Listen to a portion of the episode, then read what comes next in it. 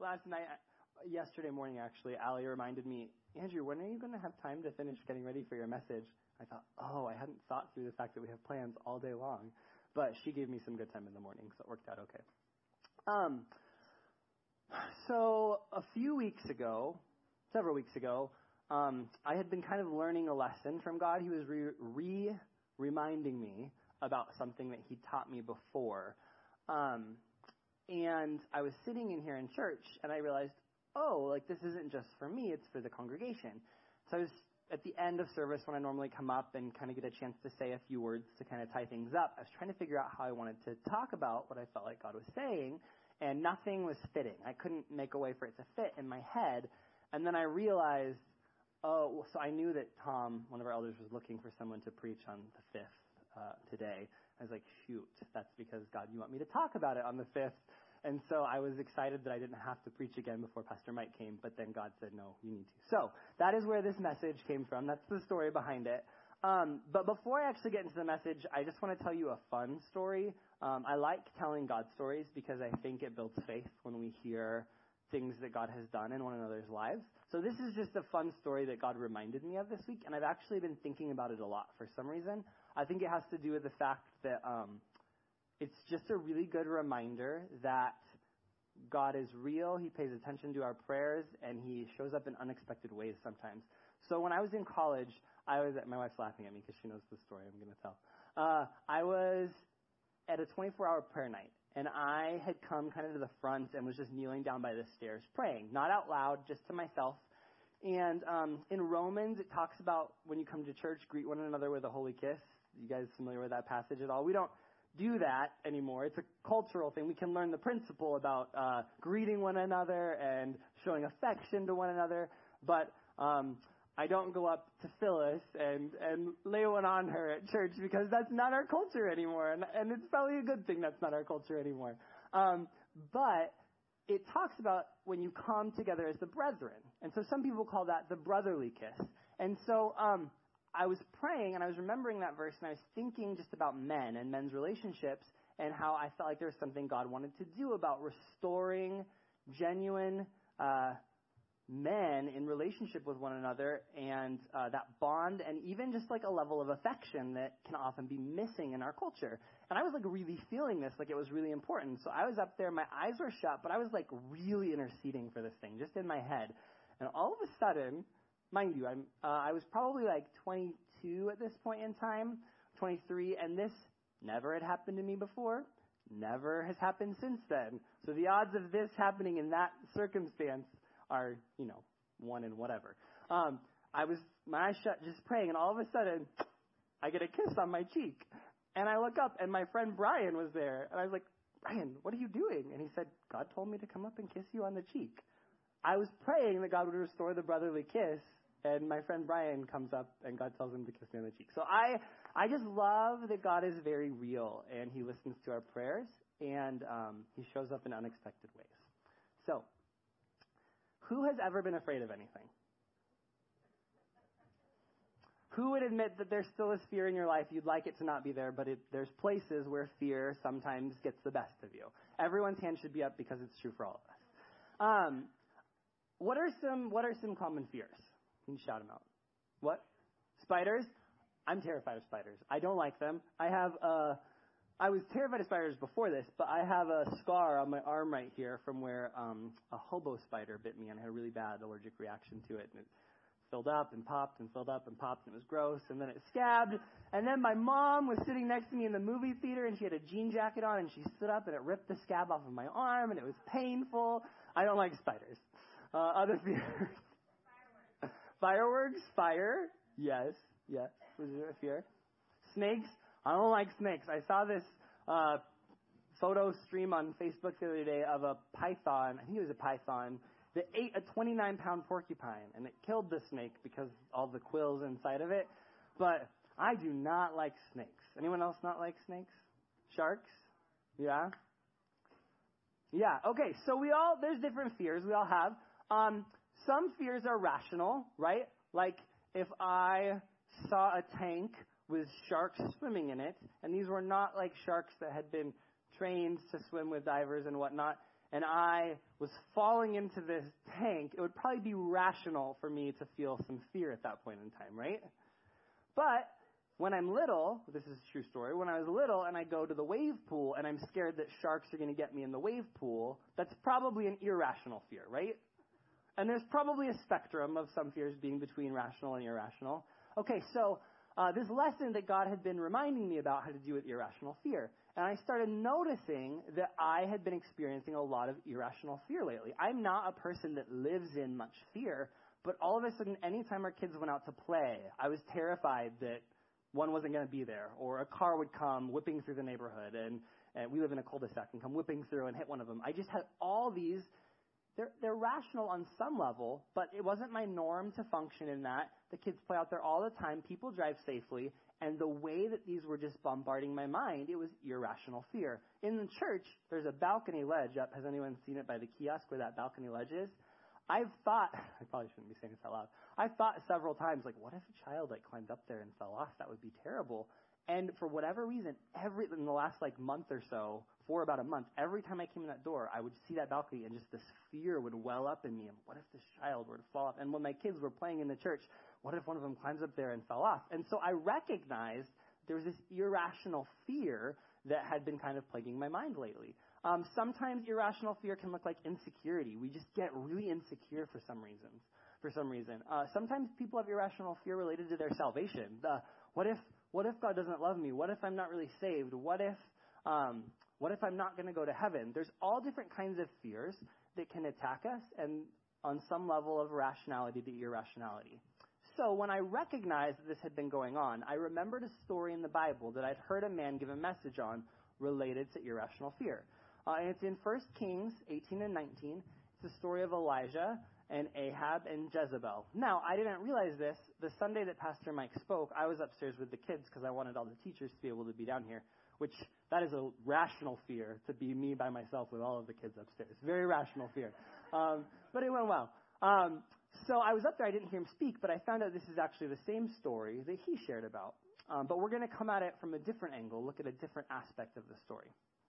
So, King Ahab was a king in Israel, and the Bible talks about how he was a terrible king, did terrible things. He married a woman named Jezebel. There was another country, Sidon, I think it was, they were the Sidonians, and Ahab married the king's daughter. Her name was Jezebel. So Jezebel was familiar with royalty. She was a princess. Um, she comes in, and now she's a queen. And Ahab is incited by Jezebel to begin Baal and Asherah worship, foreign gods, foreign deities that they've brought on, and Jezebel begins to bring several prophets of Baal and prophets of Asherah, and she starts killing off one by one the prophets of the Lord. Now Elijah is angry about this. He is a prophet of the Lord. He's probably angry for multiple reasons. She's killing uh, his brothers, and potentially she has a death wish out against him now as well uh, he declares that there's going to be a three year drought over the nation of Israel, uh, God's prophetic judgment related to what's going on. Um, and then he runs and hides. Very legitimate. She's killing all the prophets. He goes and hides. After three years, God says, okay, come back. It's time to go and face Ahab and Jezebel. So he goes and he ushers in this contact, contest between himself and the prophets of Baal and Asherah. He brings all the prophets in, and they have however long to call upon their gods to come and consume uh, a sacrifice with fire. And he's taunting them while they're doing this. It's not working. And ultimately, Elijah pours water on the sacrifice and calls on God, and God sends fire and consumes it. And then they kill all of the prophets of Baal and Asherah, and God has this incredible victory that takes place. God shows himself as real, he shows his authority, Elijah's his man, this incredible victory. And then all of a sudden, Jezebel threatens Elijah's life. Surely I'm going to come and you're going to die. And then he runs in terrible fear. And here are the verses that um, talk about that. This is 1 Kings 19, 3 through 5. You don't need to turn there because I'm just going to zip through a few of these. Elijah, this is right after Jezebel threatens his life. Elijah was afraid and ran for his life. When he came to Beersheba in Judah, he left his servant there, while he himself went a day's journey into the wilderness. He came to a broom bush, sat down under it, and prayed that he might die. I've had enough, Lord. He said, Take my life. I'm no better than my ancestors. Then he lay down under the bush and fell asleep. So, what about that seems like potentially an irrational fear?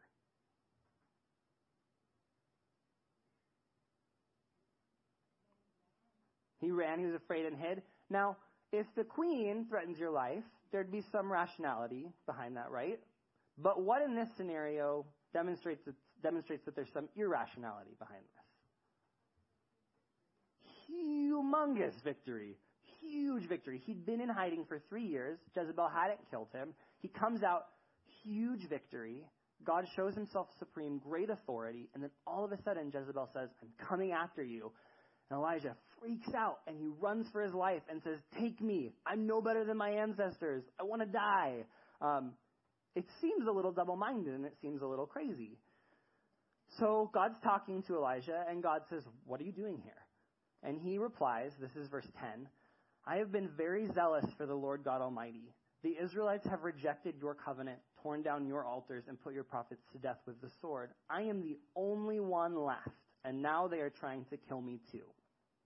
Another thing that's relevant to me in this story is not only is he kind of just afraid for his life, he feels very isolated right now. He tells God, I'm the only one who's left. So there's irrational fear going on. There's this sense of isolation going on. Those are usually tied together. And then in verse 15, God talks to Elijah and he says, Go back the way you came. Go to the desert of Damascus. When you get there, anoint Hazael king over Aram. Also anoint Jehu, son of Nimshi, king over Israel, and anoint Elisha, son of Shaphat, from Abel Meholah to succeed you as prophet. Jehu will put to death any who escape the sword of Hazael, and Elisha will put to death any who escape the sword of Jehu. Yet I reserve 7,000 in Israel, all whose knees have not bowed down to Baal, and whose mouths have not kissed him. So Elijah went from there. The reason why I tagged those verses on, two things. First of all, God points out, you may feel like you're the only one, but I reserve 7,000. You're not the only one. So there's this irrational fear. There's this sense of isolation that isn't accurate. Elijah feels like he's the only one, and he's not. Um, and finally, God talks to him, and all of a sudden now he's feeling terrible. He wants to die, and then he gets up and he goes and he starts working again. So do you see kind of this ping pong a little bit? Like he's in hiding. He comes out, victory, terrible fear, hide. God talks to him, and he goes back. There's this up down kind of thing going on. You see that? Irrational fear, kind of false sense of isolation, and this emotional high and low. Okay. Those are the indicators in this story that I want you to remember and pay attention to. The symptoms irrational fear, sense of isolation, and emotional ping ponging. Now I specifically want to talk about Jezebel. Jezebel, what are some words? Uh, I'm not looking for bad words. What are some words that you could use to describe Jezebel in this story? Cunning. She's intentional, right? She, she was a princess. She gets royalty, and she comes in, she has an agenda. She has an agenda to, to maintain this new position of power and use it for a purpose. Cunning, very good. Evil, yes, she, so I guess this is the place to talk about it. It's in my notes here. So she, there's this guy named Naboth who has a vineyard, and the king would kind of like this vineyard. So what does Jezebel do? Kill him, and we'll take the vineyard no sense of boundary. I'm going to use my position to just take and gain what I, whatever I can for it. Evil. What else? Yes. She comes in.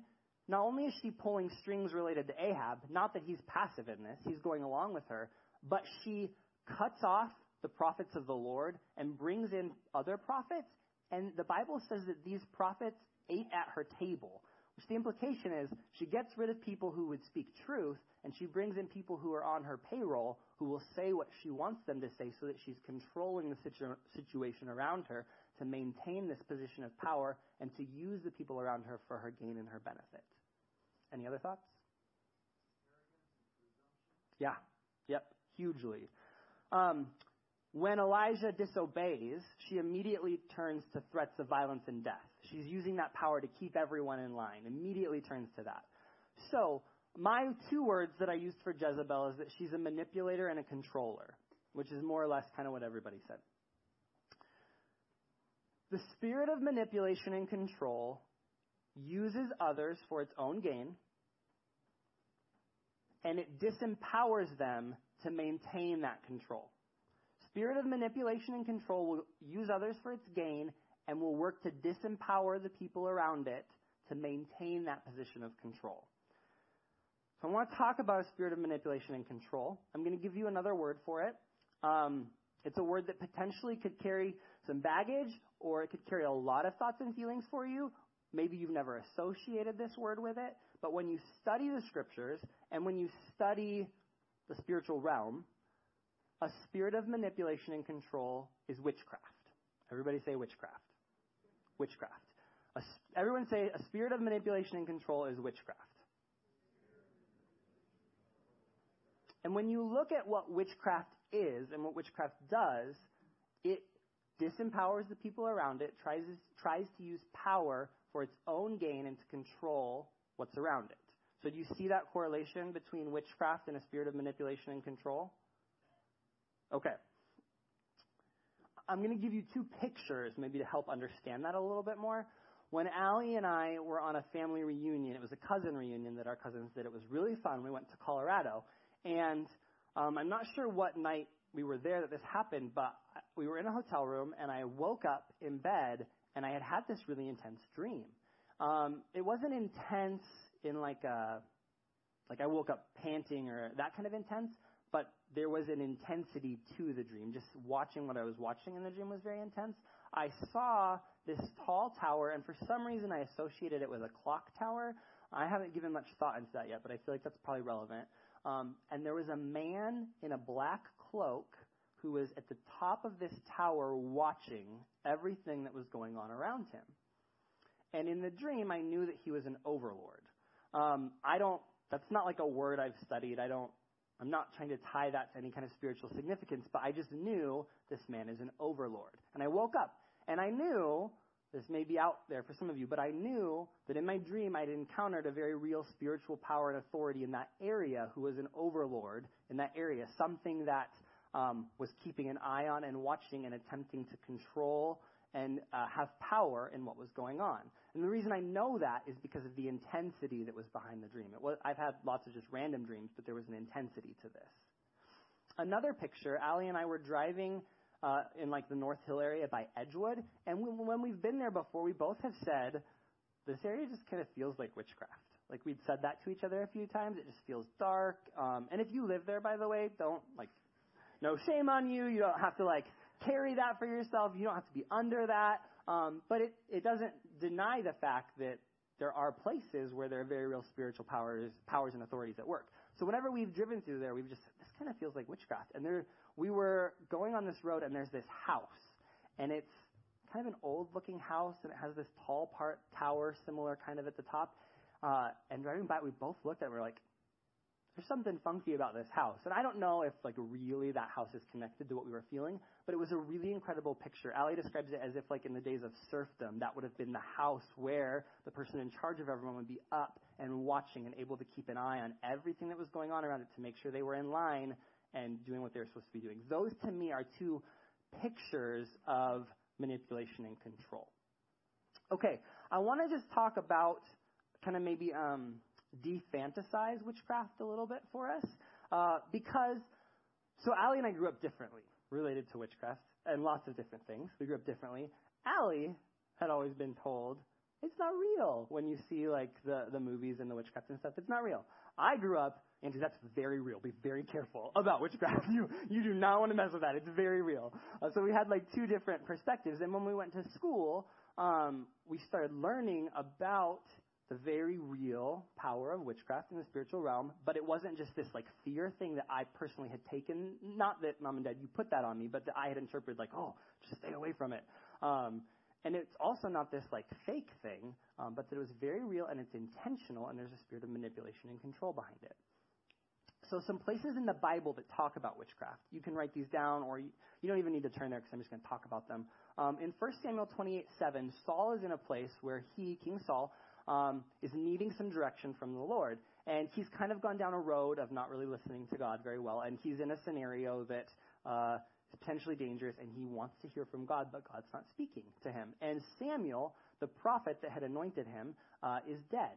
And so Saul doesn't know what to do. He's not following God's directions. He's impatient. So he tells his men to go and find the witch of Endor. She's a medium, and he knows that she can summon the dead. So he goes and, and gets the witch, and she summons Samuel, whether it really was Samuel or was a demon or who knows what happened, but Samuel or something false, whatever, showed up and they have this interaction. Um, that's a biblical example of the very real power of the spiritual realm, not just God's power, but also the demonic realm. In Acts 8, verse 9, it talks about Simon the sorcerer. I don't remember if it's Peter or Paul who's interacting. Dad, do you know offhand? Peter, maybe? Okay. Um, but there was this sorcerer that was well known to be powerful. And he, when he saw Peter, we'll say, and the power that the followers of Jesus had, he recognized there's something even more powerful about that, and I want to add that to my litany. I want to use that power in my sorcery.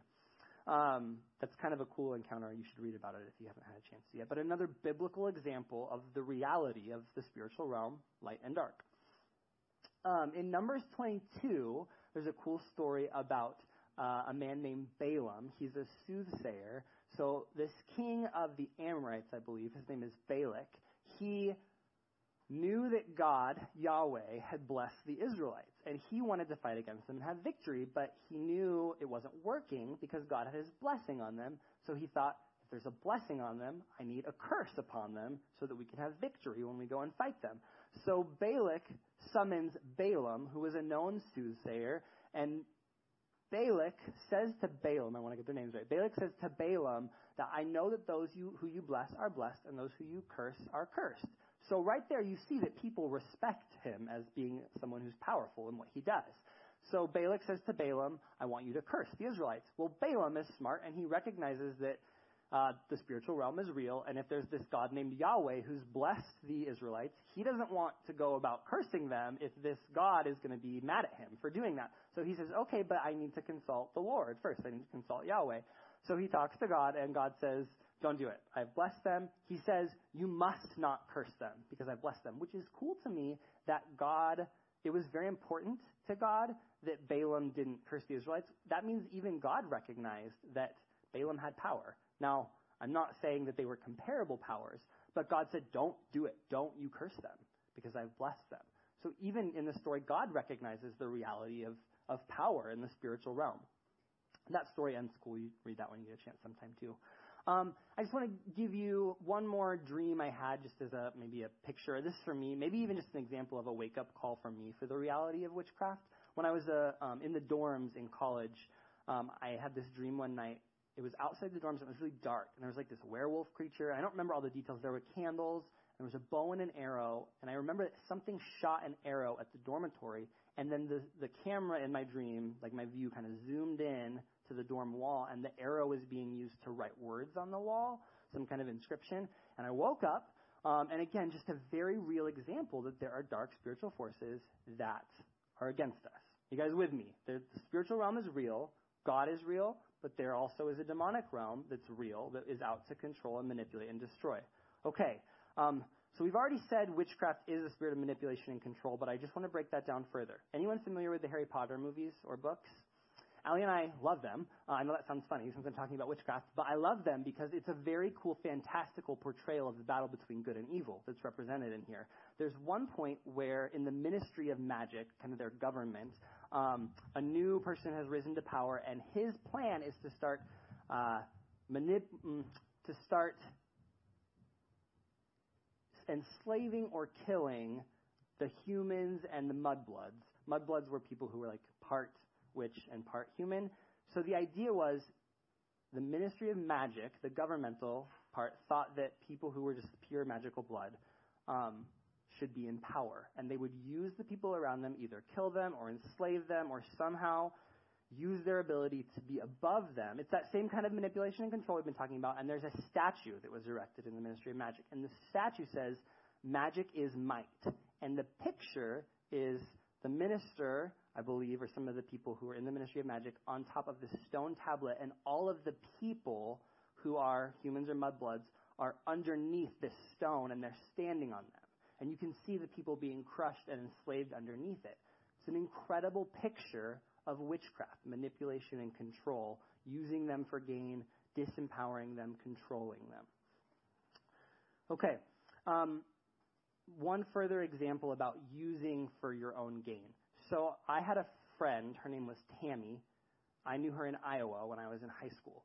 And she um, came to Jesus through a really cool encounter with our pastor, but her history was she grew up in a family of witches, and she was being raised to be like she was a third generation witch, so she was going to be like the head witch of I don't know how that all works. Um, but she came to Jesus. And so she had all these incredible stories about the reality of the spiritual realm that she'd experienced before Jesus and then coming to Jesus, the way that he just infiltrated that and, and redeemed it. Really, really cool stories. So I would go to her sometimes when I had questions about demonic things because I knew she had experience with them. And so I was on my senior class trip in New York. And um, you, has anyone been to New York? They have all the little markets on the streets. There's lots of places that have markets like that. Um, but my class was walking down, and there was a guy who worked at one of the markets. And I looked at him, and I could just tell something was off a little bit. He was dressed nicely, but like in the used carman, used car salesman kind of sense, like the stereotype of that, where uh, so he was a little overweight, but he had the suit and tie, but it I could like he looked kind of greasy, he had yellow hair, slicked back. Just I could tell something was wrong not just like in a greasy sense, but something inside of me was just like, be careful. And so we made eye contact. And like, kind of sounds crazy, but we made eye contact and his eyes flashed, like this white yellow flash, like at me. And I was like, I looked away, broke the eye contact, and just kept going. And I thought, did that really just happen? Like, I was looking at him and his eyes flashed at me. And so I didn't like feel weird or anything, so I just kept going, other than just knowing that was really strange. I don't know what just happened. So I got back to Iowa and I was like, Tammy, this happened. Do you, I told her the story of what had happened. Um, I didn't tell her what color the flash was. I just said his eyes flashed at me. Do you have any idea of like, was that something? Or she said, well, there's something called a spiritual vampire and they will try to prey on other people's spirits, their power. They will suck energy and drain energy from them. Spiritual vampires, if you're weak, it's effective. If you're strong spiritually, it's not effective. What color was the like when the eyes flashed? Was it like a white yellow color? And I said, yeah, it was. And she said, well, that, that's what it was then. They're like, huh, didn't know that was real. Didn't know that was a thing. I'm telling you all of these stories to just kind of shift our perspective. The spiritual realm is very real and it's around us. And even, here's the key, even when we don't know that it's real, it doesn't change the fact that it's real. And here's the next point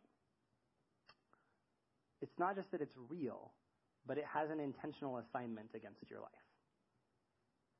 It's very important. Satan, the enemy, the dark spiritual realm, has a very intentional assignment against your life. What do you think happens if we're oblivious to that? More powerful, more effective, right?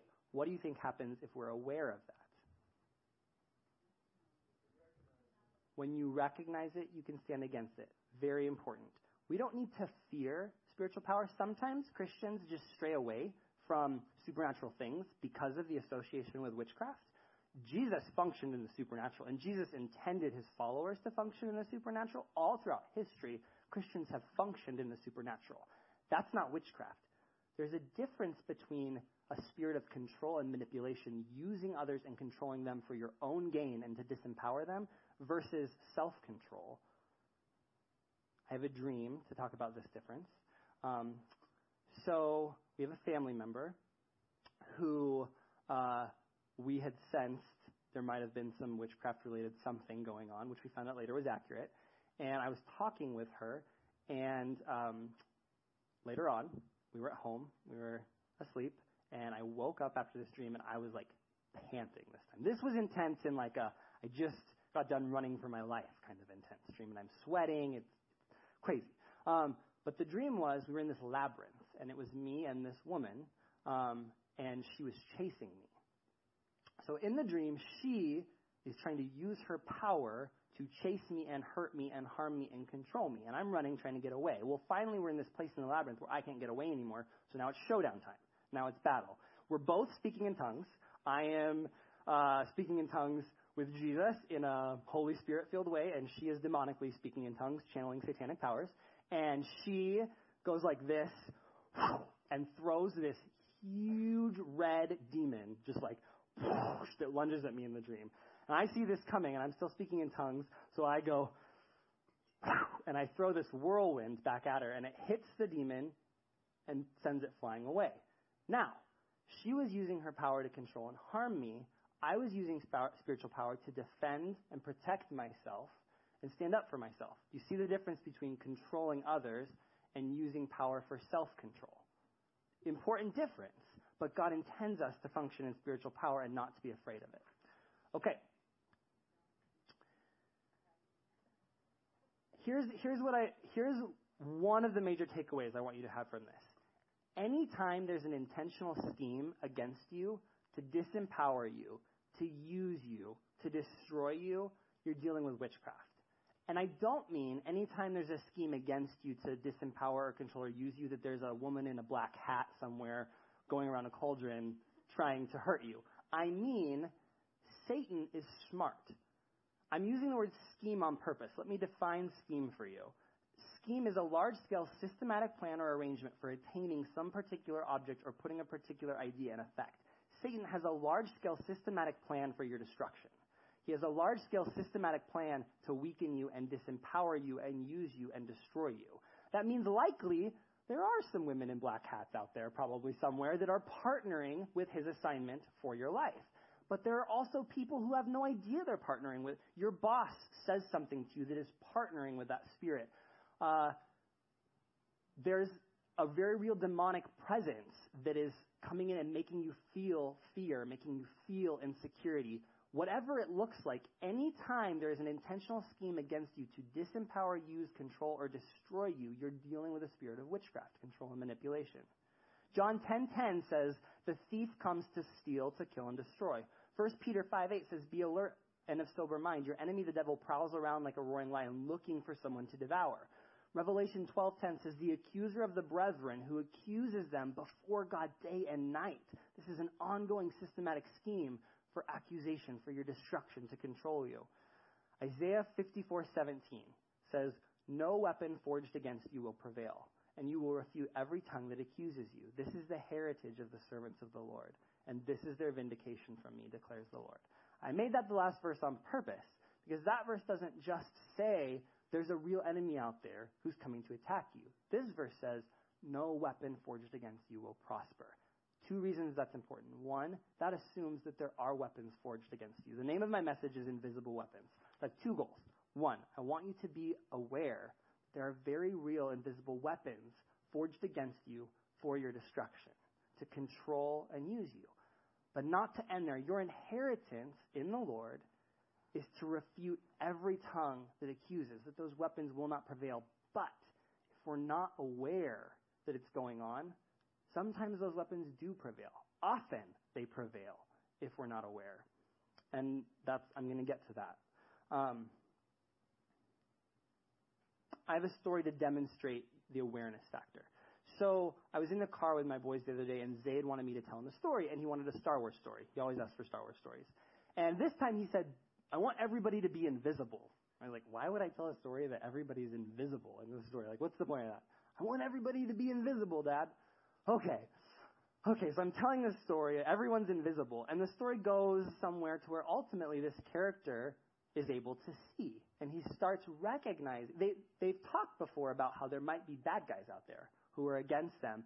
But some people don't really know if they're real. And even if they are real, they don't know how to fight against them because they can't see them. And this character, when they're finally able to see in the story, they recognize that bad guys are real and now I can fight back. And as soon as I told that story, I realized Oh, that's the important, like, that's for this message. It's so important that we see and recognize the scheme of the enemy so that we're able to fight back. Okay. I'm going to explain where we're at in this so you have like a, this is where we're going. I'm going to tell you one more story to demonstrate Isaiah 54:17 how um, weapons don't prevail. And then I'm going to, we're going to go back to those indicators, irrational fear, isolation, and emotional ping ponging. And then the conclusion is our response to that. So here's the last story. There's a guy named Graham Cooke. He's a really incredible teacher. and he tells a story about a time when he was in his office and he never answered his phone. But this day, for whatever reason, his assistant was gone, he was there late, and he decided to answer the phone. And on the other, as he answers the phone, there's this yellow sulfuric smoke that enters under the door and fills his room, this cloud. And this person is on the phone and says he's a Satanist that has a demonic assignment against his life, and he proceeds to curse Graham. All these curses about your family and your ministry and destruction, and it's all coming down, and you won't have any power, and all this stuff. Well, God had just been teaching Graham Cooke about um, about the idea that God's going to take every weapon forged against you, every curse, and turn it into a blessing. And so Graham was in a really good place because he thought, bring it on. Like, curse me as good as you can because God's going to take every one of those things and turn it around to a blessing. So the guy's done, the Satanist is done, and Graham actually says to him, Is that all you've got? Like, I expected something better from a Satanist. So the guy gives all he's got, curses him once more, and Graham says to him, You thought you had a demonic assignment against me, and that's why you're calling me, but what you don't realize is that I have an assignment for you. God says, I'm coming to get you, and the guy hangs up, and the, the cloud leaves. So like a year later, maybe, same scenario, never answers the phone. He's in his office late. His assistant isn't there, and uh, the phone rings. So he answers it, and he says, hello? And the guy says, hi. So, um, I was the Satanist who called you like a year ago. Do you remember me? And he's like, yeah, I remember you. Like, God's been using those curses and turning them into blessings for me. And then Graham says, wait, wait, wait, hang on. You said you were the Satanist. And he said, yeah. So I was really angry after talking to you because I'd never encountered someone who like stood up to me quite like that. And not only that, but I've cursed many Christians and many ministers and watched their ministries and families just crumble in front of them. And yours wasn't. And so I didn't know, know what was going on. I wanted, I, I'm not used to not having that power. And so I was angry and I've been trying things to become more powerful. And he was meeting with uh, the other Satanists in the coven that they had, and they were around this fire. I think they were going to do some animal sacrifice or something like that. And as they were around the fire, this white figure showed up in the middle of the fire, and it was Jesus. And Jesus stepped out of the fire and touched each of them on their mouths, and they all were slain in the Spirit and started speaking in tongues. I think they were slain in the Spirit. I think that's part of the story. Either way, they had this encounter with Jesus, and they all started speaking in tongues, and they knew that they were saved. And so the guy says to Graham, So basically, my entire coven and I are now in hiding because all the other Satanists are out to kill us because we converted and now, now we're for Jesus. And so they have this conversation, and the guy just says, I just wanted you to know God came and got me. Um, so I love that story because it's just an example that we don't have to be afraid of the spiritual realm and the dark side of spiritual realm, but we need to be very aware of it. Okay, we're going to go back to the indicators. The story of Jezebel and Elijah. Indicator one irrational fear. He has this incredible victory, and then he runs in hiding and he's afraid for his life and he just wants to die. The message I heard said when you have irrational fear that's plaguing you, you might be dealing with witchcraft in your life. There is an intentional scheme against you somewhere that is bringing about this irrational fear. If you recognize either that in general you're a person who has a lot of fear over your life, or if there's just a season, like for me, where I recognize I am just afraid all of the time, that should be an indicator for you that there's a demonic assignment against you. I need to be aware to figure out how I can stand against that thing. Indicator two, isolation. So Elijah, I'm the only one, there's no one left. And God says, No, there's 7,000 I've reserved. You're not the only one. When you are feeling like, I'm the only one, no one's going to get me, no one's going to understand, I'm in this by myself, isolation is another indicator that there's a very intentional scheme at work to destroy you. And finally, emotional ping ponging up and down and all over the place. That's a huge indicator there's something else at play that is trying to come against you and trying to affect you. In our culture, we've been taught to think that our minds are our own, that I am responsible for my thoughts, and that everything that goes on in my head is me. In other cultures that embrace the reality of the spiritual realm, they believe that spiritual interaction is very real we sometimes think, we personalize everything we feel. We're going through a serious depression. We're, um, we're just feeling really insecure, and we think, gosh, what is wrong with me? Why am I feeling this way? I'm, I'm so terrible. We feel really accused, whatever it might be. We just, we personalize it all. Those things are real, there is a demonic scheme to destroy your life, and it's so important that you recognize it's not just me. It's not just me putting these lies in my head. It's not just me thinking these thoughts. And when you can be aware that it's not just you, In that moment, you're empowered to take a stand against it. The last indicator we didn't talk about before, but I'm going to talk about because prophetically I feel like this is a big one for Celebration Center. In the story, Ahab, when Elijah approaches him, Ahab says to Elijah, You are the troubler of Israel. You've caused this drought. And Elijah immediately is able to turn that around and say, It's your fault there's a drought. It's not mine. But Ahab comes in with this accusation. I believe that accusation um, not only is another indicator of that scheme of witchcraft, but it's one of the most effective schemes that Satan has to disempower and destroy you. If there's something wrong with you, if you are allowing accusation or feeling and being weighed down by accusation against you, if there's something wrong with you, you are incapable of fighting back. When we live in a place where we accept or embrace accusation over ourselves, there's something wrong with me. I'm not strong enough. I'm not good enough. I'm too wicked, whatever it might be. There's, when I live in this place of accusation, if I'm not strong enough or I'm not good enough, I am completely disempowered from fighting back. If I don't believe that I am capable in God's kingdom and there is goodness that is inside of me in His kingdom, if I allow that accusation to dwell inside of me, I cannot fight back. And you might be thinking, well, Jesus, but Jesus does it. I don't need to fight back. Jesus does it. That's not how it works in the kingdom. Jesus did it, but he did it and he left and brought the Holy Spirit to make it real in our lives. Uh, one of the fruits of the Spirit, the last one, is self control. And I used to, when I was thinking about self control as a child, I always thought that that meant like keeping myself in line, doing what I'm supposed to do. What I've learned is that self control is one of the, part of the fruit of God's kingdom. He doesn't control us, He doesn't want to control us.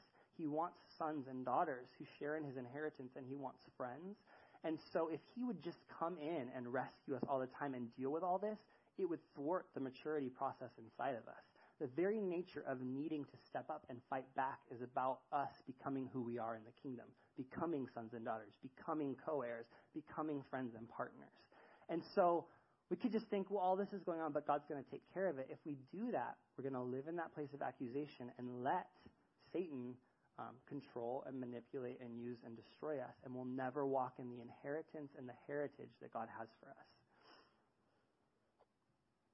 We have to learn to use spiritual power. Having and using power is not bad.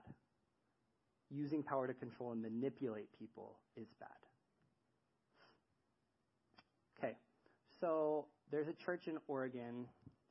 What city that church is in? The one we went to sometimes. Aberg, what Albany. It's in Albany, and um, I heard a story of some people who were there. Uh, there was a coven of witches who had sent some witches in to infiltrate the church and be a part of the congregation and from kind of from within cause division. But through the process, at least one of them encountered Jesus and, and became Christian. And they were talking about um, the spiritual realm and they were explaining about praise. So now we're talking about how we fight back. Praise is one of the most effective ways, when you recognize that irrational fear, when you recognize that isolation, and you recognize there's a scheme against you, praise is one of the most powerful weapons. The witch was explaining that when the Christians praise, particularly this, I don't get all of this, but particularly she said when they clap your when you clap your hands, it throws confusion into our camp. And the worst, the worst is when you dance. When the Christians dance, it totally messes us up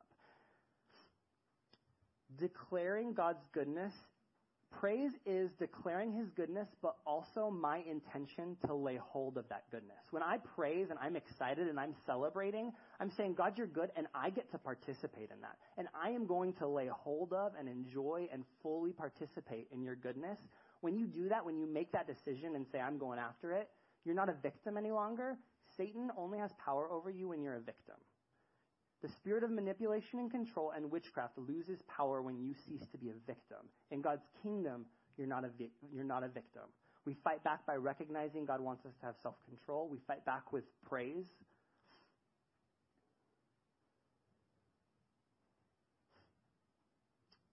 Okay, here's the conclusion. When you feel fear, when you feel isolation, when you have emotional ping ponging, when you feel accused, it's not just in your head. It's not you target your enemy, declare God's goodness, fight back. It's your inheritance. This comes from Romans. What then shall we say in response to these things? If God is for us, who can be against us? There is no condemnation. There's no accusation that should harbor inside of us to keep us from fighting back and laying hold of what God has for us. Um, I want to pray about accusation, that idea that something is wrong with us, because I do believe that's the core thing that keeps us. That's his key strategy right now, tactic that keeps us from fighting back it nullifies your fight and your power. Um, so, Ali, do you want to come up here with me? grab that mic. So today we're going to pray a little differently. Um, I'm having Ali pray with me because I feel like this is really important, and I want um, kind of like a battle ally that we can feel it out together and pray into what it is that God's doing. Um, and I haven't even fully thought through how I'm going to do this. Um, if you feel accused, this is for you. I'm not going to have you stand. I'm not going to have you come up. I'm not going to have you do anything. Um, I just want you to know this is for you, and we're going to do battle for you. Um, if you are dealing with irrational fear or isolation or anything like that, um, this is for you too. But I really want to deal with the spirit of accusation um, that is connected to manipulation and control, so we can start be that army rising up in here that that song talks about. Um, so we're just going to pray for a little bit, and then and then we'll conclude from there.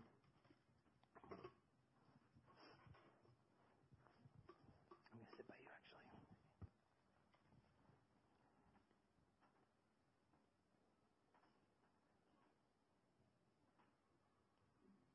God, this is a big topic, and uh, you're doing something.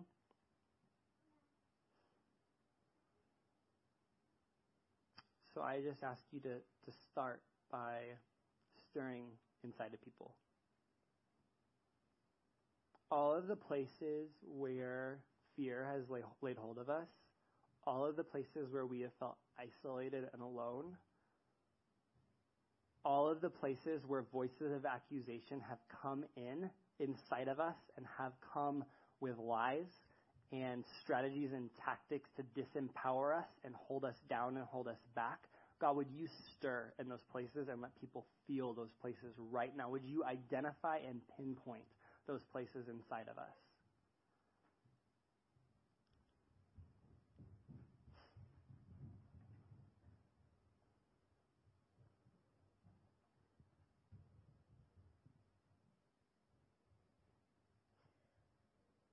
God, thank you that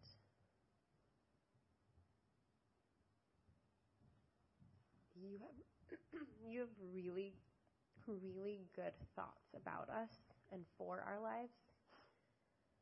For the places where our own minds have trapped us into feeling something or thinking something about ourselves that you do not speak over us. God, thank you that you said that we would be trans we would be transformed by the renewing of our minds. Yeah. So would you come into our minds and kick out all of the thoughts that are not from you? We want to see ourselves the way that you see us. We want to see you for who you really are, and we want to see the world around us for the way that you see it.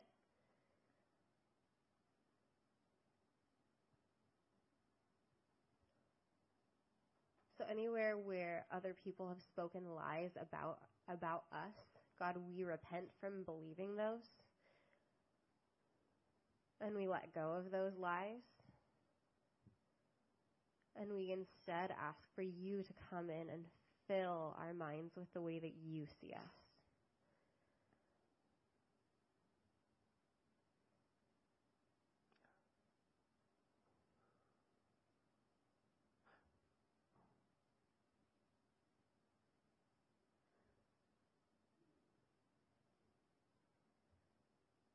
God, for the places that there are fears that have slipped in, that have become our way of life. Yeah. And that we don't realize are are not good, but we think it's a good thing or um, a safe thing. God, would you start to stir those up inside of us? Would you start to stir your thoughts and your feelings and the way that you see inside of us so we recognize the difference between your truth and the truth that we've been believing? Because we want to function and live completely in truth, and that is who you are. So, places where we've had double mindedness, where we've been functioning in fear and not realizing that it's been over us, we repent and we change our minds on that. Would you teach us each day to choose truth and to choose truth again and to choose truth again and to choose truth again? Thanks that your love is very strong and that when you come in and when you when we encounter your truth and we encounter your love, you start kicking out fear and banishing fear inside of us. Would you do that every morning as we wake up and as we go throughout our day?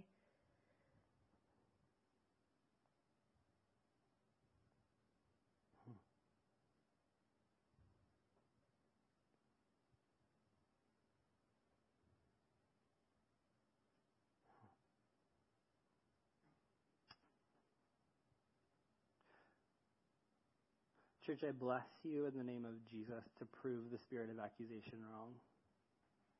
I bless you to stand up and say no more and to push back and to fight. I bless you to prove it wrong. Prove it wrong by your fight. Prove it wrong by laying hold of the inheritance that God has given you.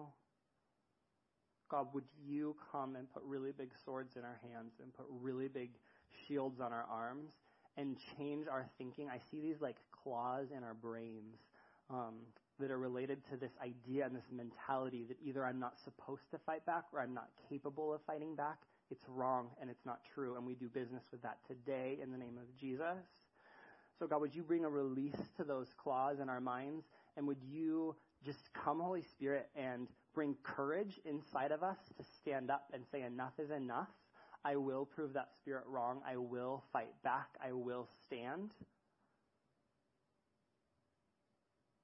So, in the name of Jesus, I bless you to see your identity in Christ, to see yourself as a son, to see yourself as a daughter, to see yourself as a friend, to see yourself as a partner, to see yourself as capable in his kingdom, as capable of pushing back darkness. You are capable of pushing back darkness in the name of Jesus. God, that's a really good one. That's a good thing for this congregation to hear and to know. Would you plant that very deep in our spirits that we are capable of pushing back darkness in your kingdom in the name of Jesus? So, God, would you come and, and bring a belief, a faith for that inside of us? Celebration Center, in the name of Jesus, I bless you to know that you are capable of standing and pushing back darkness that you are not a victim to it, that you don't have to receive it, that you don't have to take it, that it doesn't get to control you. You are not under a spirit of control and manipulation in the kingdom of God. You are under a spirit of freedom as sons and daughters.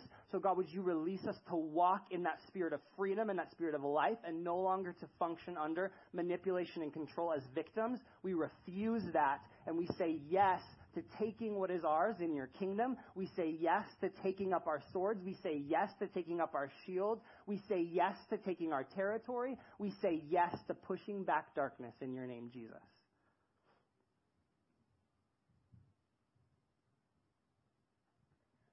We choose to celebrate you yeah. today, right now, and to praise you for who you are because you are good and you are strong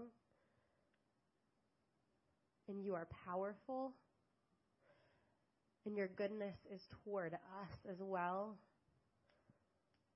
Your kingdom is very strong, and you are not afraid of darkness, God. And you have not called us to be afraid of darkness or afraid of failure or afraid of shame or afraid of guilt or afraid of letting you down. So we stand in who you are and we stand in in your love that is so good and so strong. We stand in your truth and we stand in your words.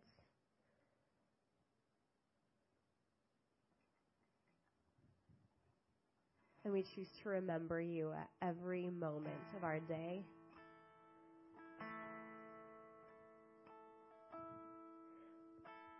Would you cause us to remember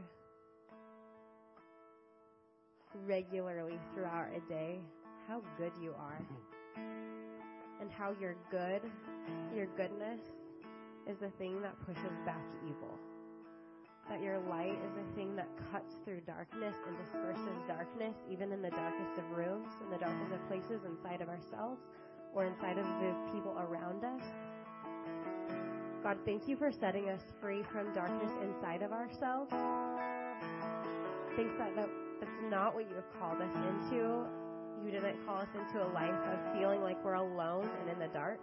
But you called us out into the light and into who you are. And God, thank you that that is part of our identity to call other people to see you and to be to be lights to to disperse and to cut through the darkness and the people around us.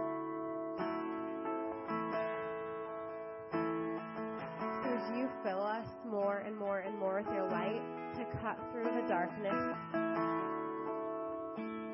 inside of ourselves, but especially around the ones that happens to cut through the darkness of the people that we love around us and the people that we meet on the street around us.